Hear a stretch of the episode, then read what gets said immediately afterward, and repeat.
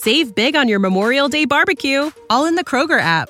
Get half gallons of delicious Kroger milk for 129 each, then get flavorful Tyson natural boneless chicken breasts for 249 a pound, all with your card and a digital coupon. Shop these deals at your local Kroger today or tap the screen now to download the Kroger app to save big today. Kroger, fresh for everyone. Prices and product availability subject to change. Restrictions apply. See site for details. Think Oakland is way different than LA. It doesn't have that glitz and glam, and you're trying to get attention from Hollywood. You just focus on what you do.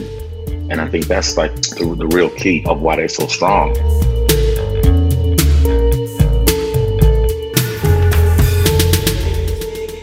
Hey, what's up, everybody? Welcome to the Accolades Conversation series, in which I talk to some of my favorite artists about who or what they would recommend me checking out.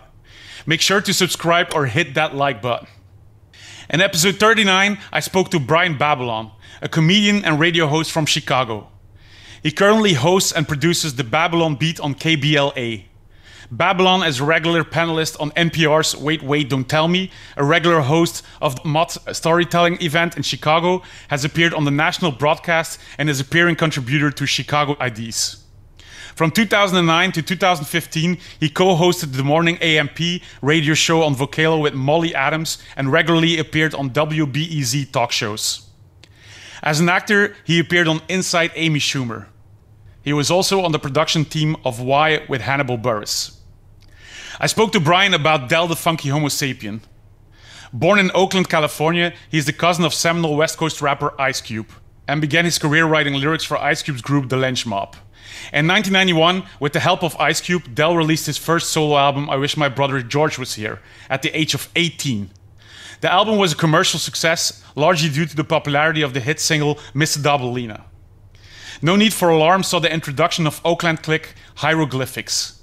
In 1993, Del collaborated with the band Dinosaur Jr. to create the song Missing Link, featured on the Judgment Night soundtrack.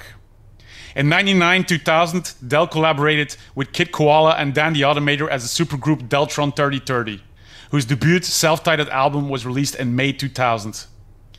Del collaborated with virtual band Gorillaz on two songs on their debut album, Clint Eastwood and Rock the House, both of which became singles and videos and achieved chart success.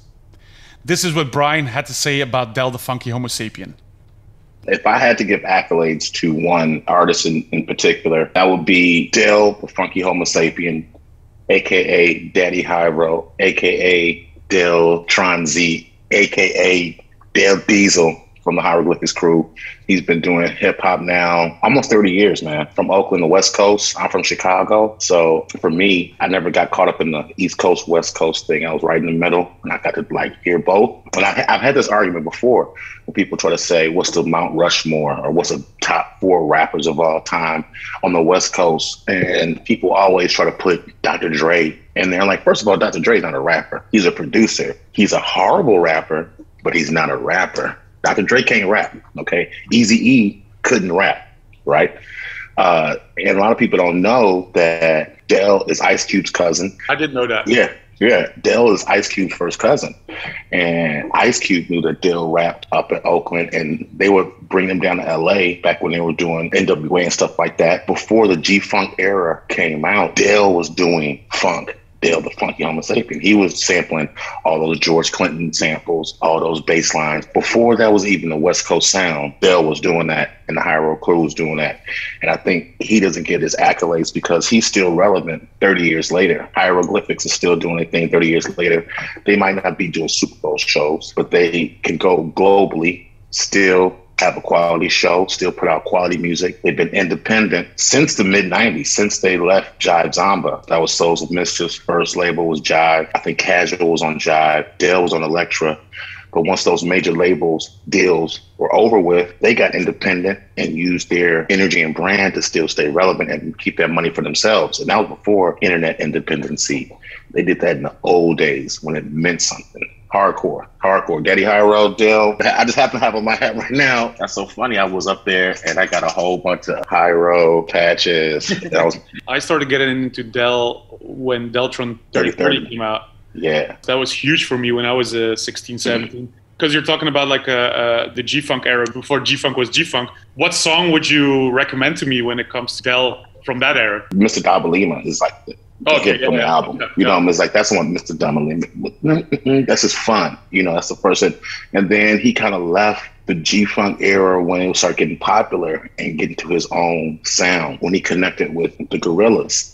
Mhm. That's just a next level MC that can get on any situation. What would your favorite song or favorite thing from him be? Oh, Or is that a very hard question to ask?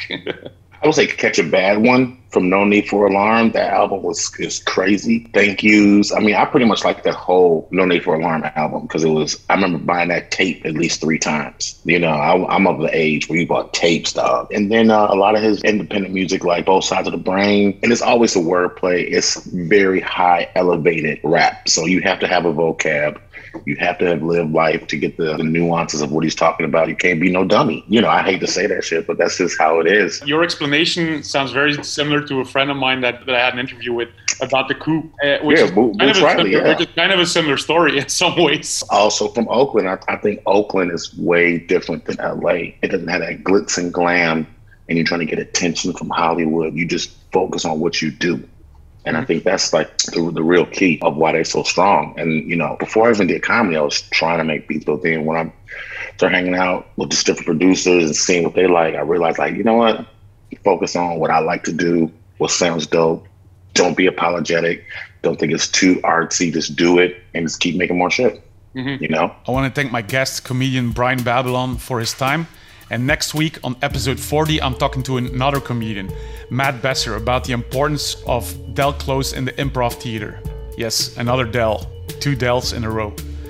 Anyway, check out my book Accolades, which you can still find on craterecords.be. Or I want to refer you to the videos of these interviews on our YouTube channel, Crate Records. Thanks for listening. Ohio, ready for some quick mental health facts? Let's go. Nearly 2 million Ohioans live with a mental health condition. In the U.S., more than 50% of people will be diagnosed with a mental illness in their lifetime. Depression is a leading cause of disability worldwide. So, why are some of us still stigmatizing people living with a mental health condition when we know all of this? Let's listen to the facts and beat the stigma.